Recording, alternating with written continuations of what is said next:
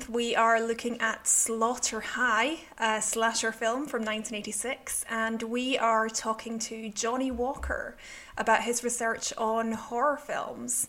Uh, so, Adrian, uh, why don't you introduce Johnny and uh, talk a little bit about his research? Yeah, so Johnny is a he's a, a film historian. He writes a lot about horror.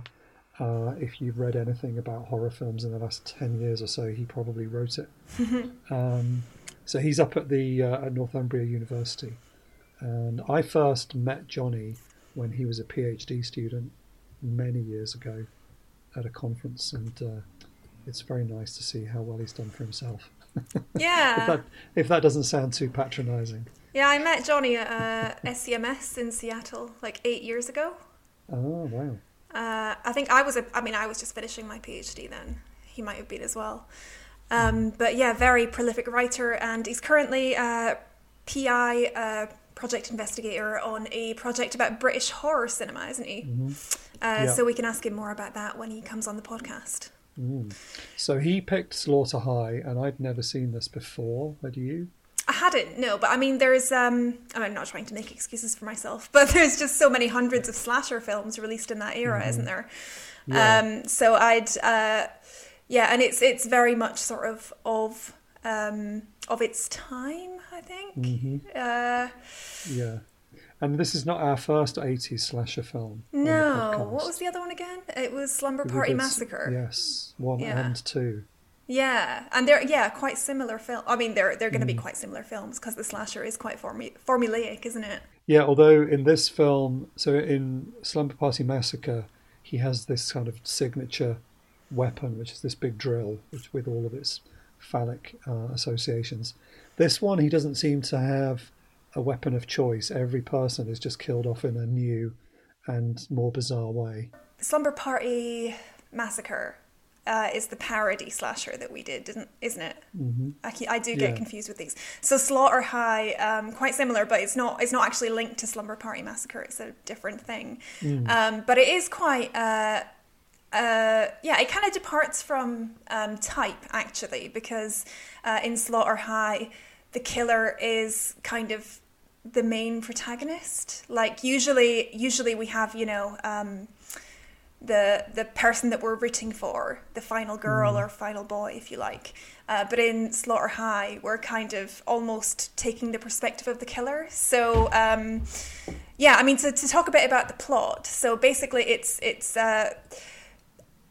It's kind of set. We start off um, when these this group of kids are in high school, and obviously they're about forty when um, this film is being filmed. So you have to really kind of suspend your disbelief and just pretend that they're teenagers for a second. I mean, Caroline Munro's got to be about thirty-four in this film um, when we start off. Uh, but anyway, yeah. So we we start off at the high school, and um, the this uh, poor nerd guy Marty is being beaten up by these bullies, and then we go to the present where um, all the school kids are getting together for their high school reunion, uh, and it's the bullies who are mates who were kind of. Um, you know, really kind of laying into this poor guy who ended up in hospital.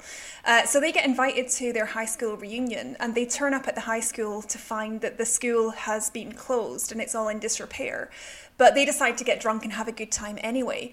And then Well, somebody very helpfully has laid on all the refreshments for them yeah, somebody has laid on refreshments, school. which they don't question. Not suspicious at all. No. They're like, ooh, beer. And they Um, just go for it. Yeah, and then uh, of course they, they get picked off one by one in um, increasingly grotesque and gruesome ways. And it's uh, yeah, it's an odd one. That so as we will talk about um, with Johnny, I didn't realise this was not an American film, but it It looks, and I didn't know that either. It just Yeah. looks exactly and sounds exactly like an American film. but it's passing itself off as American, but it's actually shot in the UK. And I looked up where it was, and the interiors were a grammar school in Westminster, um, so quite a well-to-do school, and the exteriors were an abandoned sanatorium in Surrey. So it's kind of an interesting. You can mix. kind I of mean, tell. Yeah, it- but it does Yeah. make me wonder why they didn't just make a film about an abandoned asylum, and then they could have just saved money and had one location. But Well, it's, it's got to be set in a school, isn't it? yeah, I mean, but it's they a um, film. the if you look at the credits, they're really interesting. There are three directors who mm. also all wrote the script. And I was trying to work out who these guys were, and I'd not really heard of any of them. But one of them did special effects, so that was yeah. clearly his bit. And one of them is like from a really wealthy dynasty, and clearly was the man with the connections and the money. Okay. Um, yeah, like Mark Ezra, one of the directors, he is connected to the um, Ezra Sassoon banking and trading dynasty. Um, okay. And his his ancestry goes back to the days of the empire. Wow. Which um, must be how they got connections to get the money for the finance and to use the school as a location and all that. Yeah, maybe. Um, I mm. noticed that yeah, Mark Ezra I didn't know his background, but um, I, I thought it was quite interesting that he, like, he's also linked as a producer to the film Waking Ned, which is about as different from Slaughter High as you can possibly get. It's like mm. a kind of feel good Irish comedy about a man who wins the lottery, then dies, and his mates have to uh, yeah. figure out a way to share the money. Um, and he also is a children's author, so he writes children's books. Uh, so, I mean, this, this is kind of an outlier in his uh, mm. catalogue of things that he's done. Yeah, I mean, it's clearly it was. Uh, they were in it for the money. I don't think anybody anybody was in it for wow. the art. Um, but the uh, the other guy, the special effects guy, is Peter Litten, isn't it? Uh, yes. So I noticed that he uh, he inve- did he invent Max Headroom? You know, the 1980s uh, computer generated character from Channel Four. Did he? I love that guy. Well, I mean, I'm only going by what Wikipedia said, oh, okay. and I don't know if it's true. But um, yeah. uh, he uh, apparently he's uh, credited with creating Max Headroom, oh, okay. Uh, which is pretty cool. Yeah, when I the one thing I did see on the IMDb is that he did the creature for Rawhead Rex, the um, Clive Barker sort of Irish horror film thing that was a big flop when it came out, but now, of course, is a cult classic. Mm. Um, but yeah, well, that makes sense. I guess if he does special effects, I mean, Max Headroom was just a guy with a rubber head. Yeah. Um, so yeah, that totally fits. So yeah, they this is a film for all three of those directors. They didn't have massive careers in the movies, and this seems to be something that they did partly for fun and partly for money. Yeah. Uh, so, what did you think of the film, Adrian? I I was having a I was having quite a good time once I'd settled into what it was going to be. Like I went in not knowing nothing except the fact that Caroline Munro was in it. And um, do you do you do you have a Caroline Munro story? Oh, naturally. Naturally, uh, naturally. Tell us your Caroline Munro oh, story. Oh, only just because I used to go to lots. Of, we've talked about this before. I used to go to lots of Hammer events, and she was always at them. Um, so I've met her several times. Um, and if, about ten years ago, there was a really good Hammer two-day event put on by De Montfort in Leicester, uh-huh. um, like a big academic. Yeah, I remember that. Yeah. Fan thing, and I got invited to cover it for Cinema Retro. So that gave me access to the green room, which is pretty much the only time in my life where I've had that kind of status. So I was hanging out in the green room between events, and so just got chatting. So Caroline Munro was in there, Carol Cleveland was in there, Mark Gatiss was in there. You like, must have been in cool... your element. Oh, it was great. yeah. Uh, there was one moment where I'd gone back for something, and Carol, it was just me and Carol Cleveland, and that was it, and nobody else was there. And we just chatted about Monty Python for like 20 minutes. And uh, it was, you know, mm. greatest day, greatest day of my life. But anyway, yeah. So you're not being wrote... sarcastic there, are you? It no. was genuinely the greatest day of your no, life. um, Caroline Munro, she does have a reputation for just everyone says she's lovely. That's the word you always use. She's very generous with her fans, and she'll talk to anybody she'll have you picture, you know, take pictures with you. I've met other Hammer stars who are a bit more prickly. Madeline Smith is a quite unapproachable, mm. but um, Caroline Munro, she's yeah, everyone loves her. So it's just so funny to see the kind of stuff that she was popping up in in the eighties because obviously her her Hammer heyday was you know 15 years before she made this film.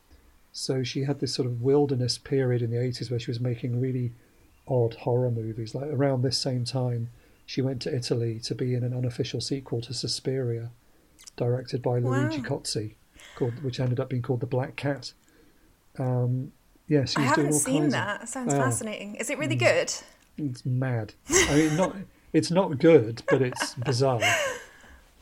So yeah, she's re- she's very interesting. But yeah, anyway, so Uh, yeah, I So was that was asking you what I- you thought of the film. Sorry, before I yeah, sidetracked that's you. all I all I knew was that she was in it, but I didn't expect her to be playing a sixteen year old or whatever she's supposed to Ah, be. it's just the beginning of the the film. Beginning. just have Yeah. to, yeah. But yeah, once you get past that and they're all a bit more grown up. What I thought was interesting with the movie was that there's kind of they they took that element of oh it was all a dream moment from Carrie, and then I think and they just sort of used that several times. It's like they were sort of running out of ideas. So they think oh what, how do we how do we get out of this corner we've backed ourselves into? Oh we'll have it all be a dream. Yeah. Um, so it's a bit. You can tell that the guys who made this film were not really filmmakers before, but they gave it. What I like about it is they gave it a good try. Yeah, I mean it's uh it's not original. Um, it's wheeling out the same old tropes, but it is quite tightly scripted. Like you kind of it doesn't la- it doesn't kind of sag. Um, I was always boring. sort of engaged with it. Uh, Hmm. And I mean, by this point, what 1986? So like the golden age of slashers is like 78 to about by 84 it was getting quite old right? Um Yeah. and even uh like freddy krueger is moving into parody. Uh Yes, and so yeah 1986 was was really i mean there's i mean a lot of these films were still really popular but on video weren't they but Mm. um cinematically like there had been slasher overload um Yeah. so even at the time i think the all a dream thing was quite um quite overplayed And I suppose that some of the major studios, I mean, obviously, like you know, the the Freddy Krueger films, were getting big cinematic releases. So although the slashers had started out quite small and cheap, I imagine for people like this, they wouldn't have had much of a chance to get it into the cinemas because they're being pushed out by the bigger guys doing the bigger budget horror films. And like you said, the Freddy Krueger films are getting quite big and elaborate and over the top. yeah Um, this film would have probably done a lot better if it had come out about five years earlier. Yeah, but I mean, they were still reliable moneymakers. That's why people Yeah. made horror, didn't they? Well, yeah. yeah. I mean, that's what, yeah, I mean, we'll talk about that with Johnny. The whole video thing is really where the money was, I guess, by this point. But yeah, I liked it. I liked the location, um, the school. I kept thinking, how, you know, where is this place? And then, of course, I realised it was just a real school. But not, presumably, I don't think the school was abandoned. I've looked at the history of the school on Wikipedia, and it doesn't sound like it was an abandoned school. So they clearly just had access in the summer holidays or something. You're very fascinated with the yeah. buildings. Well, it's, yeah, I just thought. Well, I, I always like. I've always had a soft spot for, uh, you know, abandoned buildings. I always think they're fun to Hmm. Explore. And films tend, you know, low budget films if they can get access to an abandoned building, that always adds production value. Yeah. Um, so to have, uh, but but they did have genuine access to an abandoned asylum, which was called Holloway Sanatorium, and it's now a very expensive gated community uh, near Virginia Water. But it was um, it was like a Victorian asylum for almost hundred years, and it had been empty for several years before they filmed here. So all those exteriors and the grounds and stuff that you see are all this um, big old abandoned building because the actual school is in the middle of Westminster. So obviously not much room for running around outside. yeah, no, definitely not. Um, I I did once go and explore a real abandoned asylum. There was a famous one near where I live called Hellingly, which had been empty for years, and people were always going urban exploring there. And then they started to demolish it. So me and a friend with, we took our cameras and climbed in and. Did you make a it. film? No, just You shot. could have made a just- slasher film. yeah, should have done. I did t- take lots of photos, and I nearly fell through a big hole in the floor. Oh God, yeah, it's so dangerous. Don't try this. Don't try this Uh, I in wouldn't- any other abandoned building. No, I wouldn't do it now. It was a bit stupid, but um, but yeah, but they're always really interesting, and obviously, so many films use abandoned buildings to be uh, to be their backdrops. But anyway, but yeah, so no, I thought it looked good. They had good production value in this movie, and the special effects are not bad Yeah, no. cons- considering. Um, well, one of the directors was a special effects guy. Mm, Maybe that's why. yes, definitely helps. Uh, but yeah, I mean, I kind of um, I like the. It was it was very familiar. It had all the tropes, like the the killer is is created through a trauma that happens to them, and then you know badly burned becomes a monster, uh, starts killing high school kids. But then, um, I mean, the, there's among the the cast, there's nobody that's really sympathetic. Like, there's nobody that we're rooting for. There's no kind of love story. There's no couple that we want to survive. They're all just No. horrible people. And the killer is quite sympathetic because they, they treat him really badly. They, they burn his face, Yeah. they set him on fire. They do this for absolutely no reason whatsoever. Yeah. They humiliate him. It's like, yeah. yeah, He, I, the, as bullying goes, it was pretty full on, yes. and like they could have they could have reined it in a little bit, and still would have been fine. It was still would have been bad, but there was a point where they could have just stopped.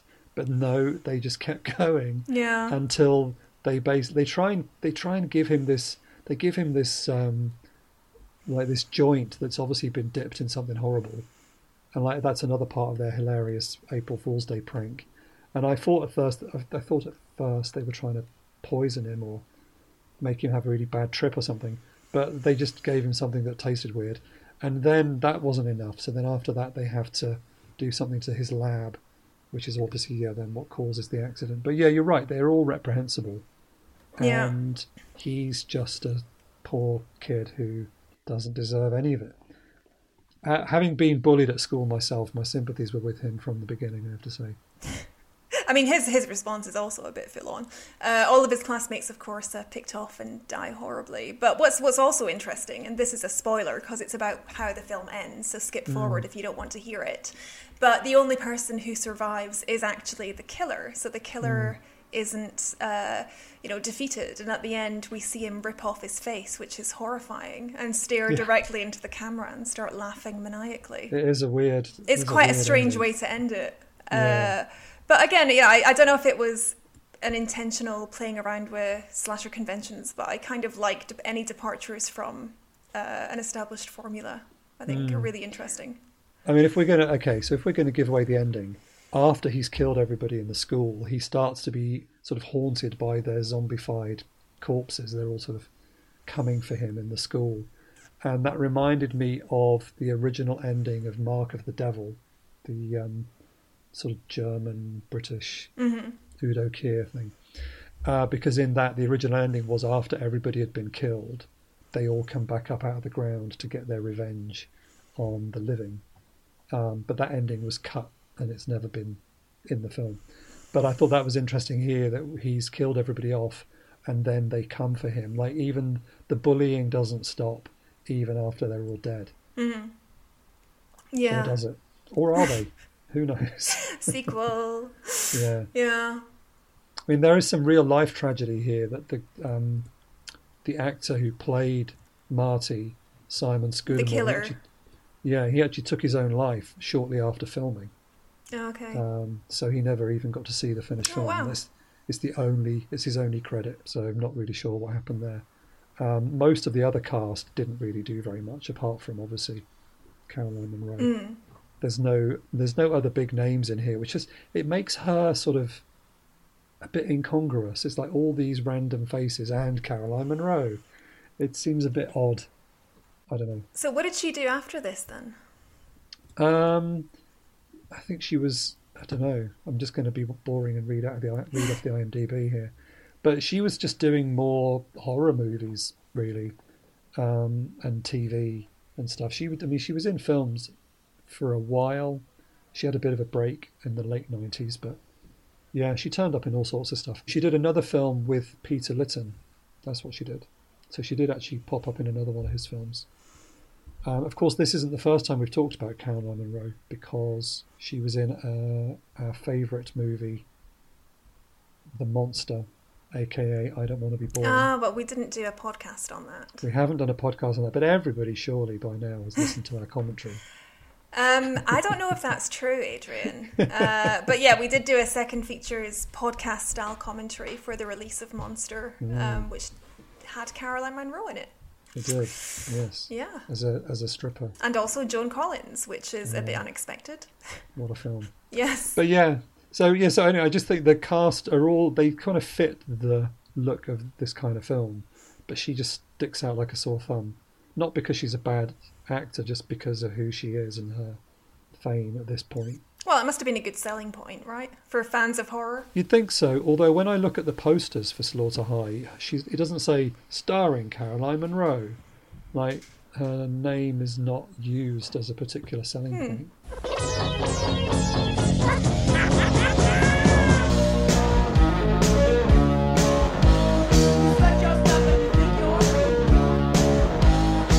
Marty Rantzen was the dork of Doddsville High. You get undressed in there. His classmates laughed at him. Are you ready? Here's Marty. Where's the bee? They tormented him. Where's the bee? and then they went too far.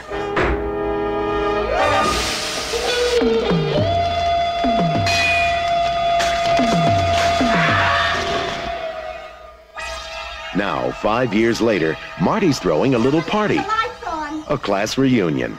Come on, you guys, let's party. They say he still roams the nut house, ever hopeful of that chance to escape, so he can take his evil revenge out on us all. Ah! And he's making sure everyone has the time of their life.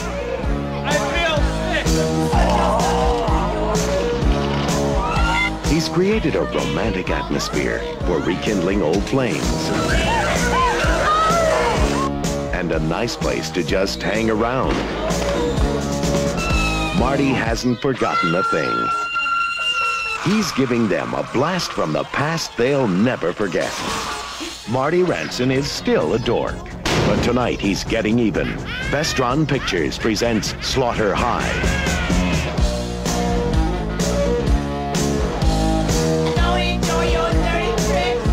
We'd like to welcome to the podcast Dr. Johnny Walker, who is uh, Associate Professor in the Department of Arts at Northumbria University. He specializes in horror and exploitation cinema. His uh, list of writing credits is way longer than we have time to read out today. Um, very prolific, always very interesting, and uh, he's also very young. which, is, which is just so making much. us feel bad, isn't it? well, th- you know, thanks for saying I'm young because I don't feel young anymore. Uh, that's children does does that to you. It certainly does. Yeah, certainly does. I wouldn't know, but I'll take your word for it. You selected a, uh, film for for this episode, Slaughter High. Well, why why did you think we should watch it? I mean, Slaughter High is is I could have selected any film really. I mean, the the project that I'm doing at the moment is on British horror cinema of the 80s and 90s. And, you know, when we think of those two decades, like historically, they're not necessarily seen as, in terms of output, you know, the most um, prolific or, or buoyant or, or whatever. Mm. Um, but I do think there is something to be said for the types of films that emerge. Um, well, let's stick to the 80s, at least in the 80s, that speak to um, well, firstly, the industrial moment in terms of what was happening domestically in British film production, but also the scope for British horror films, um, if not in Britain, um, then on the world stage. Um, which again is probably a, loaded term to use because a lot of these films certainly were not shown theatrically. Some of them were, um, but a lot of them had a fairly decent life on video um, mm. when they were released on video. And I think that is a lot of the time um, downplayed somewhat, you know, because people would rather talk about, you know, Chariots of Fire or My Beautiful Laundrette or whatever, which also did very well on video, incidentally. Yeah. But um, I think in sort of downplaying the presence of horror cinema in Britain during the 1980s, essentially you're, you're overlooking an entire market sector where certain films did go on to make money and were enjoyed by audiences. It, it just, if not at the levels of Hammer's golden age or whatever. Mm. So to answer your question, why did I say Slaughter High? Um, that's because it was a film that was made in Britain primarily for export, and it went on to do relative well it went on to do well relative to the climate within which it was released. Now they had me fooled because I didn't even realize it wasn't American until afterwards. Like, That's I amazing. Know, I didn't know anything about this film, so I just assumed it was another one of Caroline Munro's trips over to America films, like um, Maniac or something. But then, then it turns out to have all been shot over here. I was quite surprised. Yeah, I was surprised too. I mean, I do think. I, I mean, you raise an interesting question. Uh, yeah, you, you you raise an interesting question about this and about Caroline Munro's appearance in this film, because I do think that you know of the films that she made in the 1980s, um, and especially the, the the scuzzy North American stuff, like Maniac, of course, is mm. the is the is the best example. I do think that Slaughter High does fit into that. Um, you know, Maniac was one of these independent produced films that was essentially a I mean, sleeper hit, I suppose you you could call it, that did very very well via word of mouth um, in and around Forty Second Street and then beyond on on video and whatnot. And I think that film gave Caroline Munro sort of a renewed star quality. And I suppose, you know, I say the word star in this context, but, you know, she was a recognizable name because of the work that she'd done in, in Britain for Hammer and whatnot. Then she goes to America and she makes Maniac. And then after that, she appears in numerous other exploitation films from, from that period. And in fact, if you watch the trailer for the film that the producers of Slaughter High made before they did Slaughter High. Caroline Munro's in that film, even though she's only in it for a few minutes, and she's billed as the star. Present from the people who brought you Friday the 13th. Now comes Don't Open Till Christmas. A homicidal maniac is loose at Christmas. His target is Santa Claus. No one dressed as Santa Claus is safe. His death toys are a spear, a gun, an open razor, a dagger, or a garrote. Execution by any means. Don't open till Christmas. Some Santa Clauses ignore the warnings. He surely wouldn't attack a woman.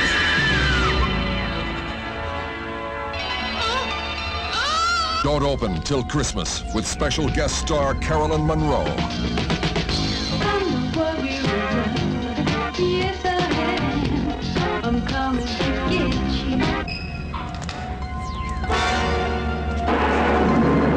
Terror drives one Santa Claus into a house of wax. Amidst the wax and plaster, a real body, warm flesh, wet blood. Don't till Christmas. What possible reason could I have for going around killing Santas? Oh, none. That we know of. Yeah, yeah, yeah. I'm coming to get you. So, Santa, did you bring me any presents? I'm... I'm not the real one.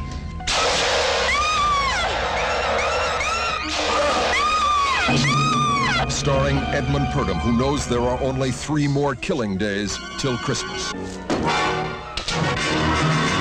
Don't open till Christmas. If you do, you may not see in the new year.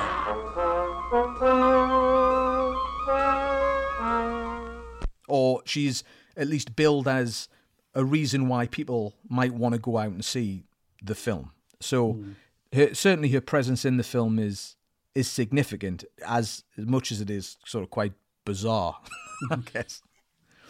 I mean, yeah, when she's supposed to be like a 17 year old high school student, she's about 35. I found that quite entertaining. I always find that quite entertaining in slasher films. Yeah, that's that's true. And she she was also in a relationship at the time with one of the directors. Ah, okay. as well. Um, so yeah, her presence is is super is super interesting, and also I think speaks to the moment as well. Like you know that the film Slaughter High, when it was released on the video, certainly would um, would be on a shelf alongside other horror films, in which Caroline Munro appeared, even if mm. they were films that were maybe ten years old at this point. Mm. So. And if I mean, if we're going to talk about Caroline Munro, she's so well, I've seen her several times at Hammer film events, and obviously, all, all she ever talked about was her Hammer movies. But she has loads more to do in this film than pretty much any of her Hammer films. And yet, I've never heard anyone talk to her about this movie. And so I thought that was quite interesting that she actually has a pretty decent role here. Yeah, I think in terms of the film's cult reputation, um, it's a film that has I don't want to say come back to haunt Caroline Munro because you know I, I think she feels she's pretty ambivalent about the film. Um, in the same way that she's pretty ambivalent about Maniac, which is interesting given how controversial that movie was. Mm. Um, and I think it was only until w- when Arrow picked it up in the UK uh, for you know for DVD distribution in whenever it was in like 2010 or 11 or something like that that this film found a new, a new audience, you know, Mm. um, and is probably been given more spotlight than it than it ever has done. Even though it was somewhat of a cult film in, in the 90s, I think nowadays it's um, it's pretty visible thanks to the well the restoration that it's had and and the fact that Caroline Munro now, I guess fans are more interested in asking her about this stage in her career now, or more inclined to because they're aware of the films that she made in the 80s, thanks to them being reissued. Well, one thing I was interested in. So this film is trying to pass itself off as American. Um, was that a sort of popular thing for British horror films of the 1980s? Were they trying to do that to disguise their origins, or is this more of a one-off? That's I mean that's a good that's a good question. I mean the reason the reason why this film tries to pass itself off as an American is because the producers of the film. So it's this it's quite there's quite an interesting, or at least from my perspective, an interesting history behind the film. Are you ready? Yeah, we're ready. Go ahead. awesome. Can't wait. It's a long one. It's a long one. Right. So it's produced by um, a gentleman by the name of Dick Randall and another man by the name of Steve Minasian. Um, Dick Randall was is an American or was an American um, who was operating out of Rome um, between the the sixties, well, between the late sixties and until the early nineteen eighties. Steve Minasian, his co-producer, was an exhibitor originally based in Boston and then started distributing exploitation films in the States. And he was relatively famous for um, co-financing Last House on the Left and coming up with the to avoid fainting, keep repeating it's only a movie tagline. and also he was well known for distributing Mark of the Devil and having vomit bags produced so that people would be handed vomit bags when they went in. So like Steve Minasian was by the time Slaughter High was made known within his circles. There'd been some Fangoria articles written about him and, and, and stuff. So people so people knew who, who he was. But Randall and Minasian a few years prior made the Spanish Italian co production Pieces the slasher film Pieces, which I mean, if you watch it now, clearly looks like a sort of a Euro pudding, as it were, um, but is a film which also tries to pass itself off as an American film. Yeah, isn't Um, it set in Boston? Actually, I yeah. Mentioned Boston. Yeah. It is set in Boston, and you know that was that was made because Steve Minasian had also co-financed the first Friday the Thirteenth film. If you see what I'm saying. So like, there's there's lots of things going on here, um, and they made pieces to capitalize on the success of Friday the Thirteenth. Then they then Dick Randall moved to Britain as soon as that film had uh, completed and started to make another film called Don't Open Till Christmas with Steve Minasian. Um, that didn't do as well as it could have done. So then my hunch is they made Slaughter High appear as an American film to try and avoid the overt Britishness that Don't Open Till Christmas potentially suffers from as a as a film which was intended for an international audience, if you see what I'm saying. The so the American thing, I, I'm aware of Hellraiser was another one that was a British horror film, Yeah. passing itself off as American. Was it? Was there a sort of distribution thing there? Was it? Was it hard to sell for British horror in the 80s? I mean, that's a, that's a good question as well. I think, well, when it comes to a film like Don't Open Till Christmas, let's say, which is a ostensibly a slasher film set in London, um, that was sold to Vestron Video, which who at the time were sort of America's leading independent uh, company. You know, they paid a substantial amount of money for that film, irrespective of the fact that it was British.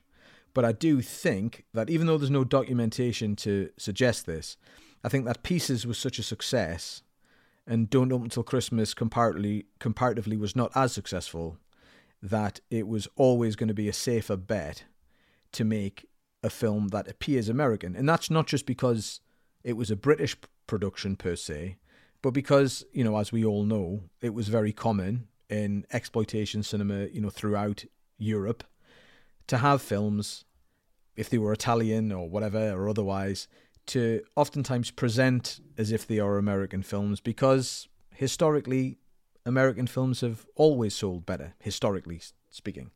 Hmm. So that explains, um, I think, the business logic behind why Slaughter High passes itself off as an American film. Although I do think it's funny that clearly the writers of that film were not as au fait with American popular culture as perhaps they they could have been to make the film more effective. And I do think that the the crude Americanisms that are sort of are peppered throughout that film um, do make for a uh, for a, for a funny watch. I mean, one of the characters I've written his name down. Uh, the main bully Mm. is called Skippy Pollock, Skippy. which I think is just Which hilarious. I- yeah, Skippy, Skip. yeah, Skippy, because that's what Americans are called, right? Like- Skippy or Chad or Brad. Yeah. yeah, yeah, exactly. Although Exactly, he and a- actually he actually was an American, the actor that played that character, I think, wasn't he? Yeah, that's true. He was an Um, American, but most the of the majority rest of the the majority of the cast, um, there, there was another American as well. Um, Oh, the at coach. least The coach was wasn't the he? coach. Yeah, he's he's definitely American, Mm. but by and large, most of the cast are are British, um, and doing their best. They're doing their best Mm. to feign American accents. They're doing their best to look like American high schoolers. Yeah, you know, despite being fifty years old Yeah. or whatever. So- yeah. So, uh, yeah. Um, so I was kind of fascinated by. Uh, I mean, first of all, I actually quite enjoyed the film. I thought it was quite tight as a thriller. Um, But I was, I kind of wanted to ask about the moments where characters directly look at the camera. Like there are a few, and I just think, like it came out in '86, right? Is it when the genre is getting a bit more uh, referential? Is it like, is it kind of veering into parody in places? Um, I think that is a fair assessment. I mean, I, th- I guess my response to that would be um, slasher films, like teen slasher films, I should say, um, always had comedy built into them, if only because, and Richard Nowell talks about this in his excellent book Blood Money, which is the first industrial history of, of the of the teen slasher film. He essentially talks about, uh, and I'm being you know very reductive here, but he talks about teen slasher films being indebted to other forms of youth cinema that were popular in the late 70s, Mm. such as you know films like Animal House and Porky's and these other films which were, were which were overtly comedic. So it it paid for the makers of these films um, to anchor, or at least partly anchor, their films to other stuff that was that, that was happening within within youth cinema to try and capture as large a, as large an audience as possible. Uh, but in terms of them looking at the camera, like one of the one of the one of the instances that really stands out for me is spoiler alert near the end of the film or the end of the film where the the the ghosts or whatever the zombies of the of the people who have been killed burst through a door and then one of the characters quite clearly i think accidentally looks at the camera Mhm. but uh that take clearly was good enough Yeah, I did the eyes of the wonder. I wondered how intentional that was. I'm not sure. I think I'm not sure to be honest. I think that there is certainly an effort made on behalf of the writers to create something that is funny, but the extent to which it's um, well, actually, come to think of it, there are a couple of moments where slasher movies are are acknowledged. Like there's a bit where somebody puts a hockey mask on and Mhm. and jumps up.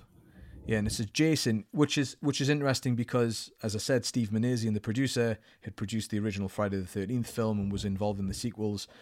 And the music of Slaughter High is was composed by Harry Manfredini, who also did the score, the the scores for Friday the Thirteenth and its Yeah. sequels.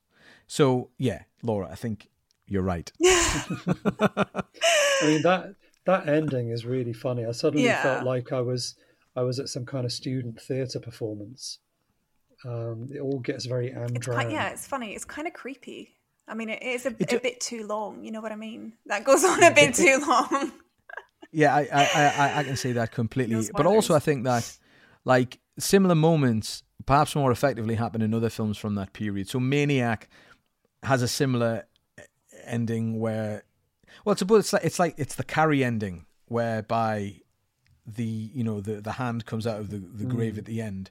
Something similar happens at the end of Maniac, and also Don't Go in the House, uh, where um, you know the dead bodies of the of the of the killer's victims sort of uh, appear again. So I suppose this was a this was a trope Mhm. By this point. Yeah, so Um, like we did um, another slasher on the podcast, Slumber Party Massacre, which I think was like '84. I'm not sure, but it's American. Yeah, I think- I think that's so. right. That that was already parodying it. All you know, it was by that point, it Mm. was very sort of like a self-referential thing, wasn't it? Yeah, and for sure. Yeah. Especially the sequel as well, then, which was kind of musical version of. Yeah, it's very fun. Yeah, I mean, this film has two uh, "oh, it was all a dream" moments, which I feel like that's cheating. To do it once is pushing your luck, but then to do it twice in the same film is a bit much. yeah, well, the the film was supposed to end, um, was supposed to end on the the sort of the zombie ghost thing, and then the, as I understand it, the the distributor. So it was again picked up by Vestron. Um, it's interesting because it was pick, it was picked up by Vestron, who was a video were a video label, but then they were venturing into theatrical distribution at this time, and Slaughter High was the first film that they actually put out Oh. theatrically. So um, I guess it paid for the distributor to have some say in in the ending, and that's when they they shot this this new ending where Marty sort of looks at the camera and sort of pulls his face off. I, honestly, I don't know what's happening in that sequence at all. Um, and I and I watched it back recently and replayed the audio because I really can't work out what he says either. He says something, but it's slowed down, so it's like raw, raw, raw, and it's really not clear what he says. Yeah, kind But- kind of interesting that he's the one that survives as well. So it's the killer is not. Uh, he's not impaled on anything. He he gets. He's the one who gets out. Mm. You know, gets away. Yeah, he's the hero of the piece. Sequel, Yeah. maybe. I mean, well, you have to wonder, don't they, whether that was. I mean, if they were, if these guys had been doing the Friday the Thirteenth franchise, then you're all, you're always going to be wondering what your next franchise might be, and I guess it helps to leave something open. Yeah. So I mean, this wasn't. Does it fit the category of like video nasty? Because is it is it a bit late for that? Because Johnny, you've done a lot of research on this, haven't you? Yeah, it's it's not it's not a video nasty, and in fact, I mean, it was released on video in Britain, but this was um, a couple of years after the Video Recordings Act Mm. was was passed. It wasn't shown theatrically in the UK, but it was a film that was it, it was distributed all over the world. I mean, it it did pretty well, you know, relative to the climate in America, like theatrically. It, it played a number of theaters uh, through, throughout throughout the country in the, in the states. Um, but in terms of it being a controversial film, not really. It's so it, it well, I, I- mean the the film that the guys that made Slaughter High made before this don't open until Christmas. That was banned in Germany. banned in Germany, um, which is an accolade It that is, yeah, they probably could have great capitalized. tagline. Make the most well, of it's interesting because that film. I mean, it's. I mean, both of these films don't open until Christmas. Slaughter High, like they're not. I mean, they're talked about now with some camp perfection, but at the time, nobody was like, "Oh wow, yeah, these these two films are are really significant or, or saying something." Um, but weirdly, don't open until Christmas because it was banned in Germany. The German video distributors um, did this thing which is very common, just got a hold of another film and retitled it and made it out as if it was a sequel to Don't Open Till Christmas, which I think is amazing. That you've got this sort of obscure film from 1984 that really doesn't do anything um, remotely controversial. Suddenly in the late 80s is banned in Germany, and all of a sudden is like it's worth, you know, creating a mock sequel to. I think Mm. that's funny, but uh, but which is I suppose what intrigues me about the period because you know if you read the the histories of British cinema in the 1980s, Mm. nobody is talking about horror cinema, at least on the academic side of things, um, because you know they aren't, I guess, especially visible or Mm. as visible as um, you know Derek Jarman's stuff. But clearly, these films are having an impact of sorts in different territories, albeit not in cinemas per se. Hmm. Yeah, that's kind of interesting because the 80s was a pretty rough time for British cinema generally, wasn't it? I mean, we've in 1981, I can't remember the exact number, but it's like 30, 31 films, period, were made. and then Channel 4 comes along, and of course, Channel 4 is not exactly funding the fantastical stuff, with the exception of like. The Company of Wolves. They're not really funding horror or genre stuff.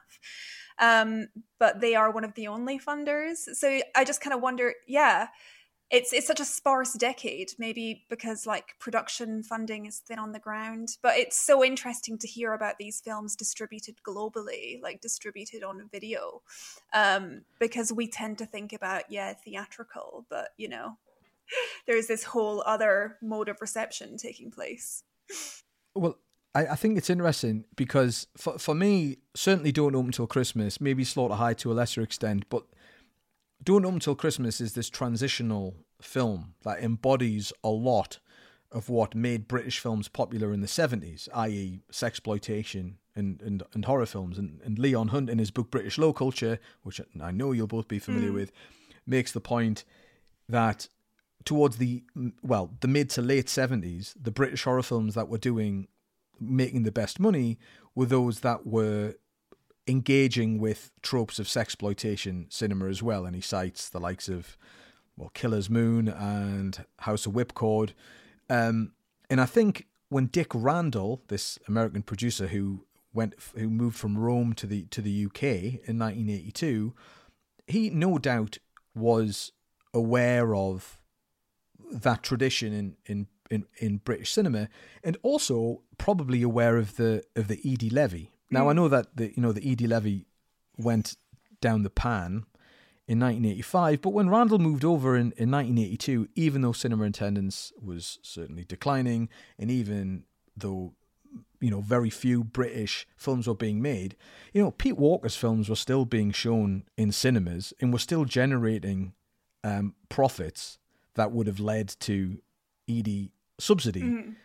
had the Eady levy continued, even though it it didn't. Mm. So I guess you know within within writing on the 1980s, a lot of the time there's this sense of despondency. Oh, you know, we we only want to make a British film if it's either going to be a, a huge success or if it has something to say, Mhm. sort of a, a- a political film. What people miss, I think, is this middle ground where you have films that are not especially successful, don't necessarily have something to say, but which nevertheless turn enough of a profit to warrant their existence. yeah If you see, if you yeah, see yeah, yeah, saying. definitely. Um, I'd never quite thought about it like that before, but th- yeah, you're right. Like the the low budget cultural value film versus the breakout, you know, Oscar winner, and Yeah. where the hell is the middle ground in the eighties? Because I, honest, I've studied the eighties at length, and I can't think. It, I, I don't know. well, I think from the from the stuff that I've done, like, and obviously, Laura, I mean, you you you- you'll be you know st- steep in this stuff, but um, it seems to me from the from the discourse, so reading some of the books that were published just as the Eady Levy was scrapped, um, things like British Cinema Now, Mhm. which is like a BFI publication, where you know you've got journalists and people of the moment writing about what British cinema could be and what it should be. Yeah. And there is this dichotomy between should it be Bond? yeah. You know, should it be Chariots of Fire? And or should it be, you know, the, the I guess the films like like My Beautiful Laundrette or f- films that are culturally engaged. And to me, if if you split it like that, you know, you miss the in between. Mhm. You miss the in between. Yeah.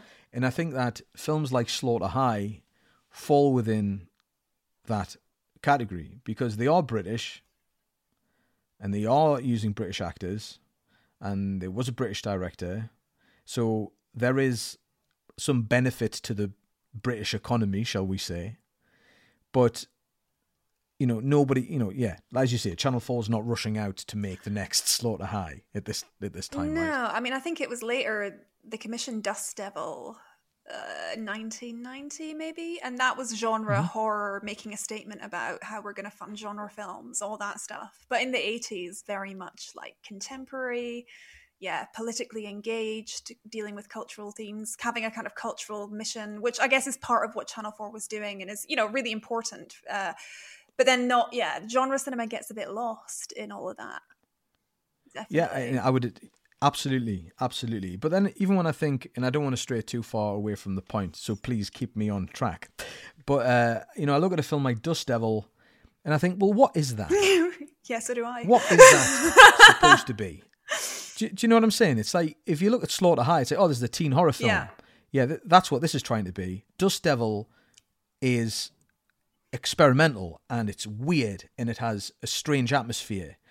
And uh, and I, I think it's interesting that the theatrical the theatrical bump around Dust Devil sort of semi promoted as a horror film but then on video when it's released onto video yes this is definitely a horror film. Whereas there's some ambiguity around that film when it's released theatrically and when it's in the eye line of a broader audience. Whereas with Slaughter High you know there is no attempt by the distributors um, and the marketers to mask what it is because it has a it has a home and it slots quite neatly into um, into the marketplace both at home and overseas especially in America where Vestron the video distributor was making was making waves Yeah.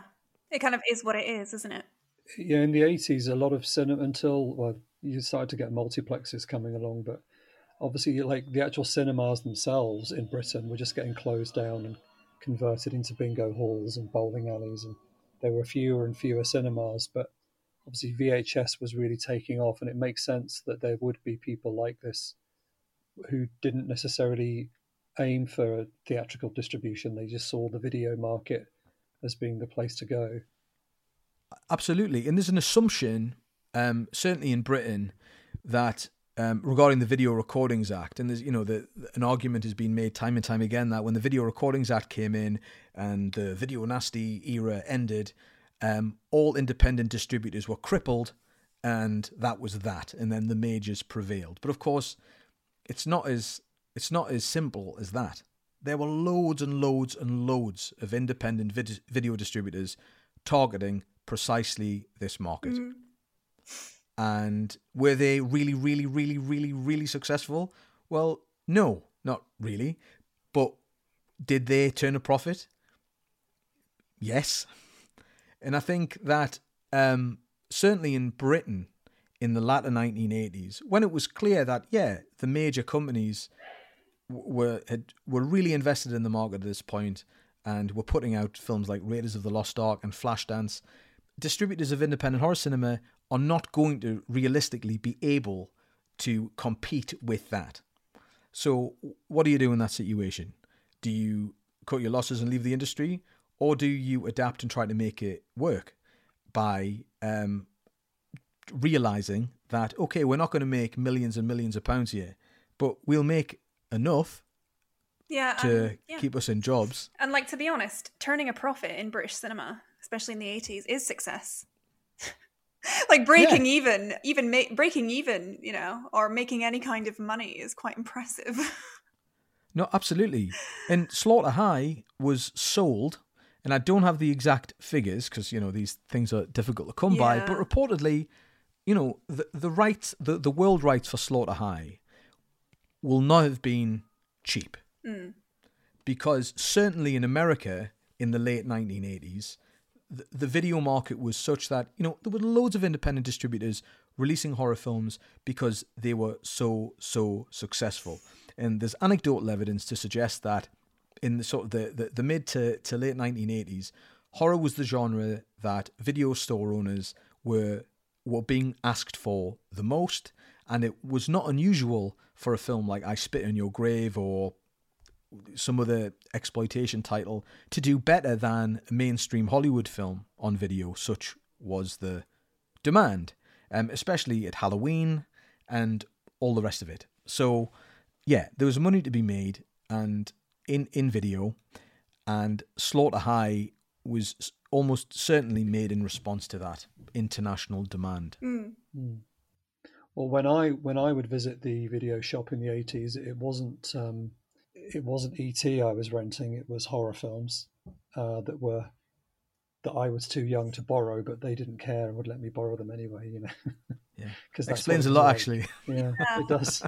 That's what it was like in the eighties. They didn't, before Child's Play, they'd let anybody borrow anything. They didn't care.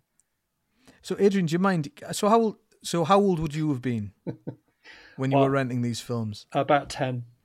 About 10 That is young. Yeah. Yeah. Yeah, only only fifteen rated stuff though. I wasn't an animal. Yeah. Yeah.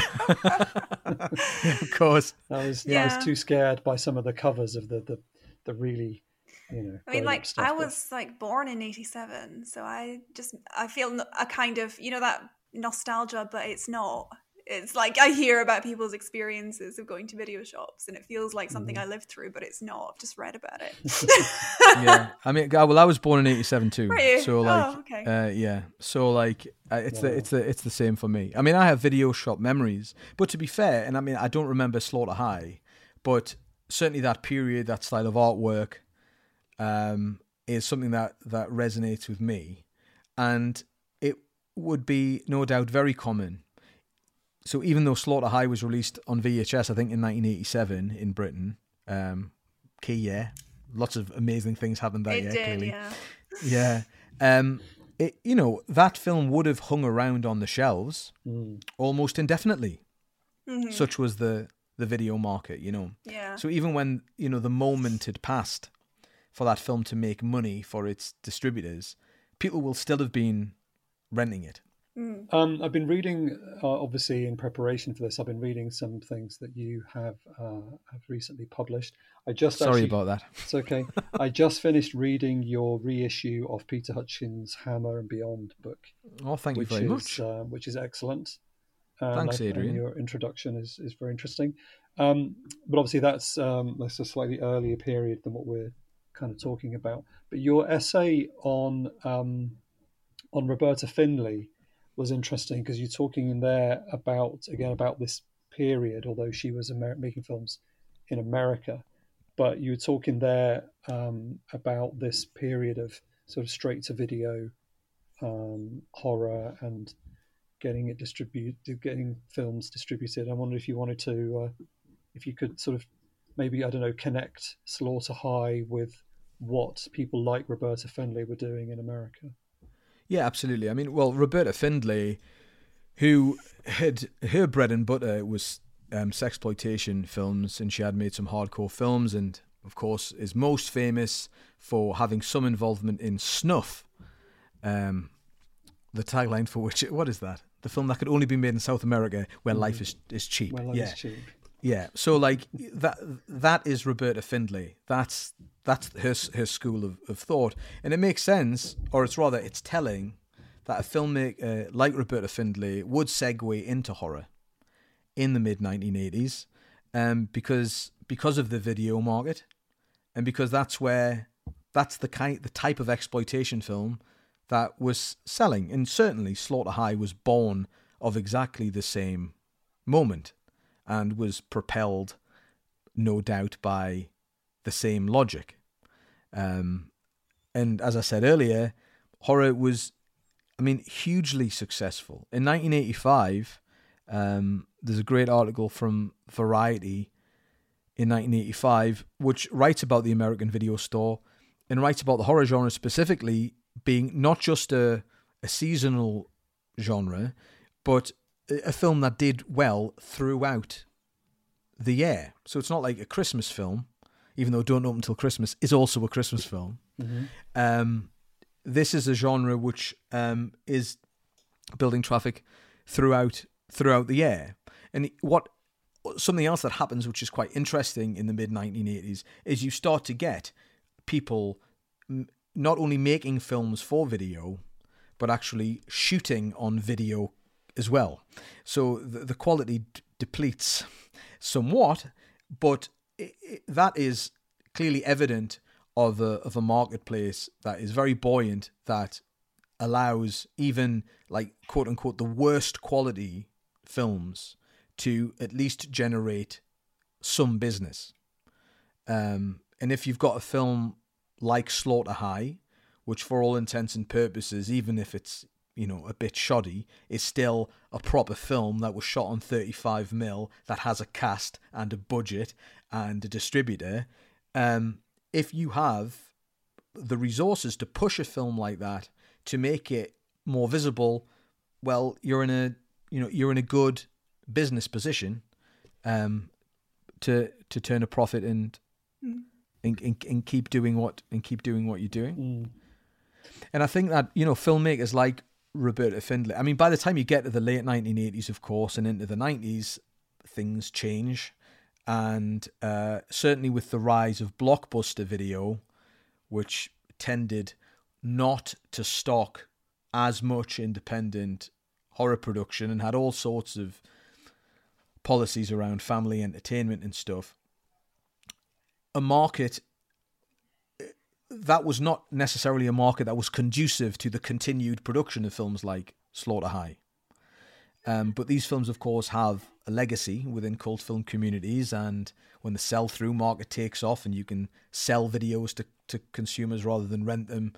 So th- the market changes, Yeah. certainly, but but at least sort of from the early to, to the mid to the late 1980s, it's a good window whereby sort of micro budget horror films could could really do well. Hmm. Yeah. Um, thanks, Johnny.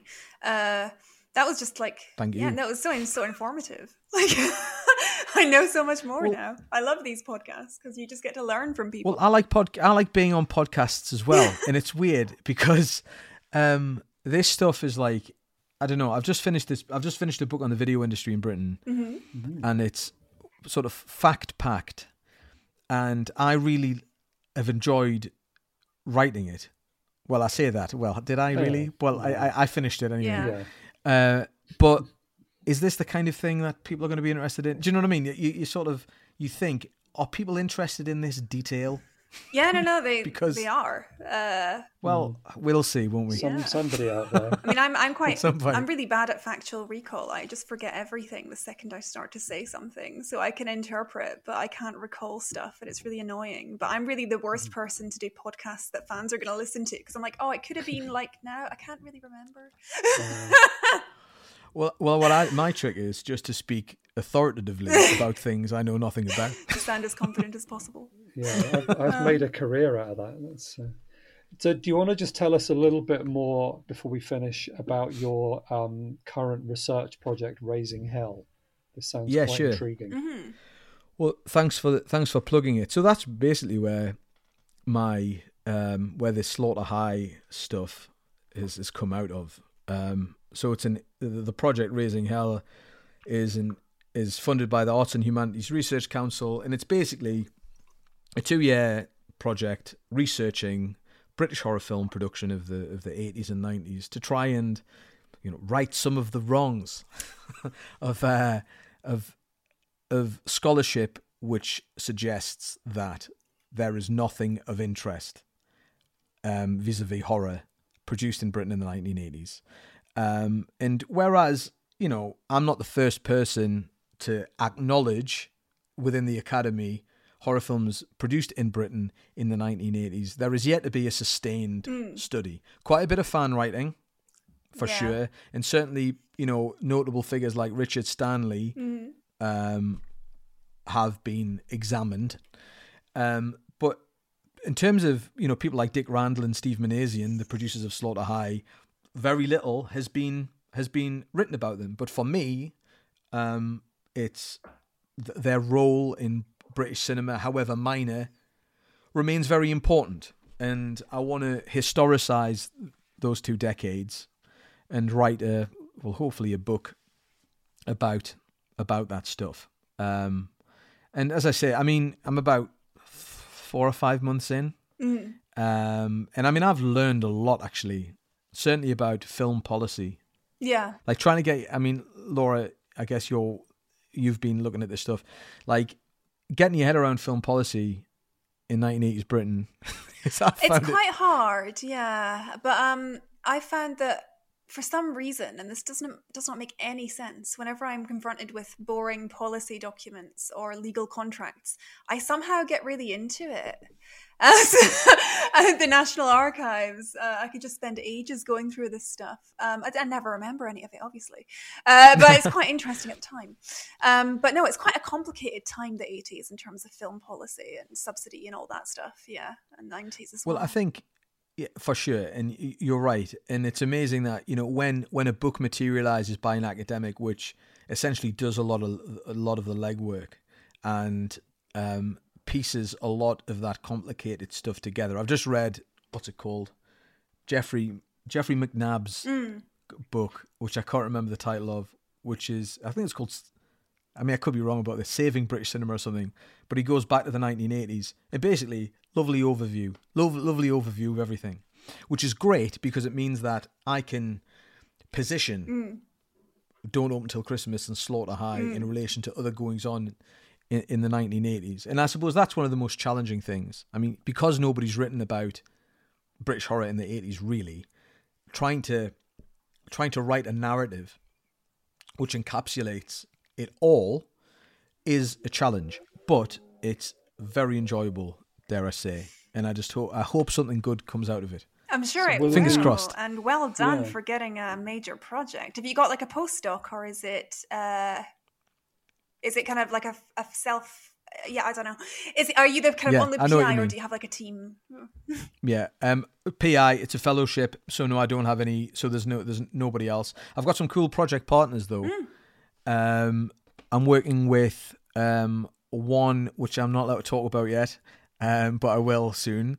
Um, I've got the University of Pittsburgh on board as well. I'm going over there to do um, to to present some Oh, some of the stuff, which is which is cool. Uh, the Miskatonic Institute of Horror Studies as well are a project partner, so I'm going to be doing some stuff with them.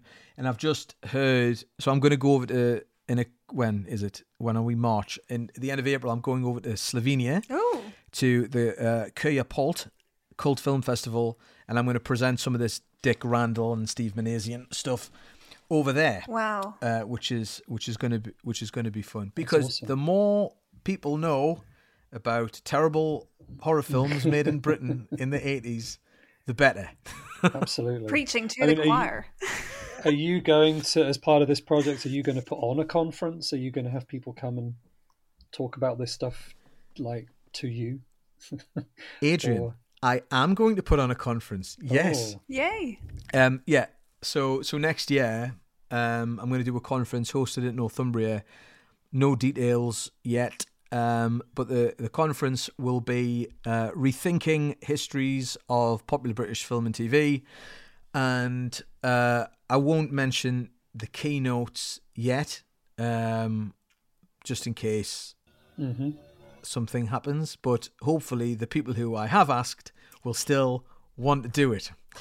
Just in Uh, case between now and then they go to a high school reunion and never return. Yeah, yeah that's right. Because we don't know what these people did yeah. to, to, to, you know, to vindictive potential serial killers when they were teenagers. Oh, cool. Well, uh, yeah. Well, I'm I'm definitely up for uh, coming to a conference like that. I'll I'll I could come and talk about Norman J. Warren. I'm something. definitely up for coming. I will definitely come. Awesome, thank you. And I will say that I want the conference to be because there aren't enough. Remember, in the, I mean, this is British film and TV academic mythologizing here, but that collection, British Cinema Past and Present from 2000, edited by Andrew Higson and Mm. Justine Ashby, famously, um, with essentially the conference proceedings from a major conference at the University of East Anglia in 1998 we have not had a conference of that scale about British film and TV since then. Or if we have, I've forgotten about it. so I just think um, it would be great to get, because it's very buoyant, this area, there are lots of really good people doing really good historical revisionist work, you two included, absolutely. and I just think it's important that, you know, and we shine a spotlight on some of that stuff. Um, because I think even today, Um, and I'm speaking anecdotally, but if you know, if you say to students, "Oh, today we're going to study British cinema," they're, they're probably thinking, "Oh, we're going to be studying really miserable, dreary stuff." Um, yeah, about I've got a you module know, on British cinema, um, and that is generally sometimes what they think. yeah. Well, I think sell in- it. well, exactly. So that we need to correct Mm. the narrative, and that's not to say the miserable stuff, the miserable, grim, bleak British cinema stuff, the traditional stuff isn't significant. Like, of course it is, but we have a rich history of uh, popular cinema in Britain. Um, at least 20 years of which, i.e., the period that I'm looking at, has been completely overlooked by the Academy. So, um, yeah, we've got to. It'll be good to return to, to some of this stuff, and even to the to the history that we think we already know, of say, you know, the the 50s, 60s, and 70s, and offer some fresh perspectives. Yeah. That's Well, the aim. I can say that I've never seen Chariots of Fire, but I have seen Slaughter High. So Yeah, excellent. there you go. That's the way right to do it. round. Absolutely, that's that's that is the That way is to the way it. to do it.